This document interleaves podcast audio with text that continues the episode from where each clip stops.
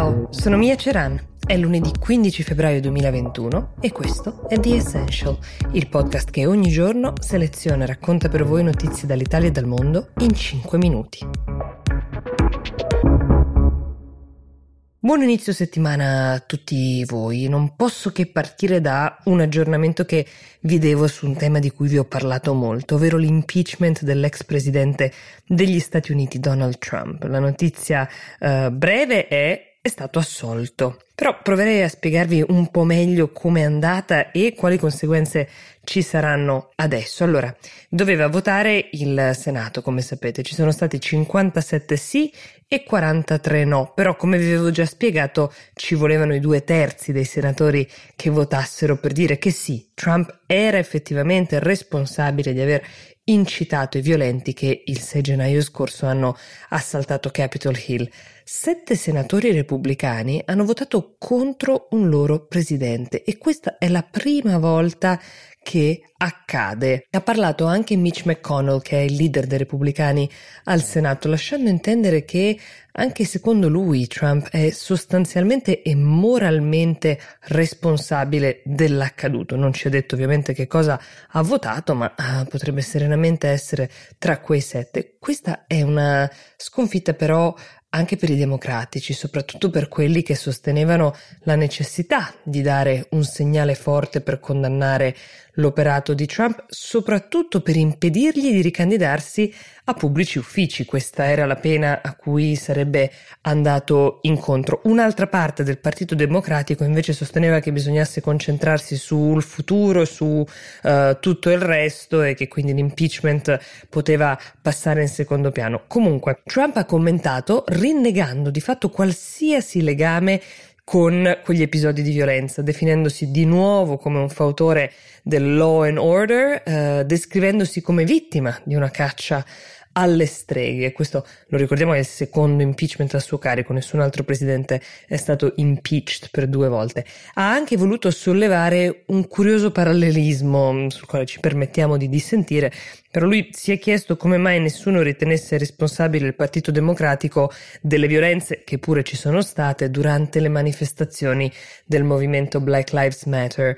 Uh, ricordiamo che nessuno però in quelle manifestazioni scendeva in strada inneggiando al nome di un esponente politico in particolare, ma che la tematica uh, riguardava un tema un po' più ampio di presunti brogli elettorali di cui peraltro nessuno ha mai dato prova ancora oggi, di cui anche Trump ha smesso di parlare.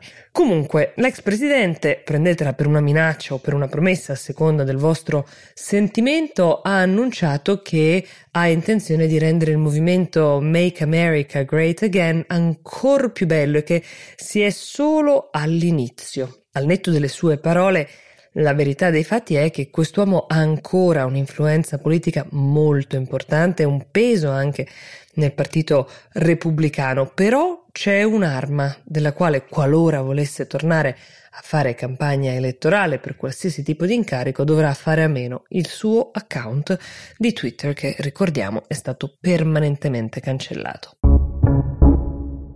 Torniamo invece in Italia, dove è in corso una comprensibile polemica che riguarda gli impianti sciistici. Dovevano uh, riaprire oggi stesso, forse qualcuno di voi magari era anche riuscito ad organizzare qualche giorno sulle piste, dovevano riaprire gli impianti nelle regioni gialle. Um, poi cos'è accaduto? C'è stato un allarme, si è fatta sentire la voce del comitato tecnico scientifico che consiglia il governo su questi temi e ha lanciato l'allarme che deriva dai dati diffusi nelle ultime ore dall'Istituto Superiore di Sanità in tema di contagi, ma soprattutto in tema di contagi che derivano dalle nuove varianti che come sapete sono il tema eh, più caldo in questi giorni, la preoccupazione più grande. La stima, pensate che, eh, che quasi il 20% dei nuovi casi di contagio da coronavirus derivi proprio da nuove varianti di cui conosciamo molti meno elementi e soprattutto non sappiamo qual è l'efficacia del vaccino su queste. Da qui la decisione del ministro della Salute Roberto Speranza che ieri ha firmato un'ordinanza che proroga di fatto la chiusura degli impianti fino al 5 marzo prossimo e poi si deciderà. Ora, le regioni sono ovviamente molto in polemica, quelle che dovevano riaprire, qualcuna però invece come l'Emilia Romagna già di fronte anche alla possibilità di farlo eh, non era convinta, però c'è di fatto un'intera categoria che nelle scorse settimane si stava attrezzando per poter riaprire secondo gli standard di sicurezza che erano stati imposti dallo stesso governo che invece eh, dispone oggi la chiusura, peraltro quasi senza preavviso, ecco, sono persone che comunque hanno lavorato, si sono preparate, hanno magari investito anche dei soldi.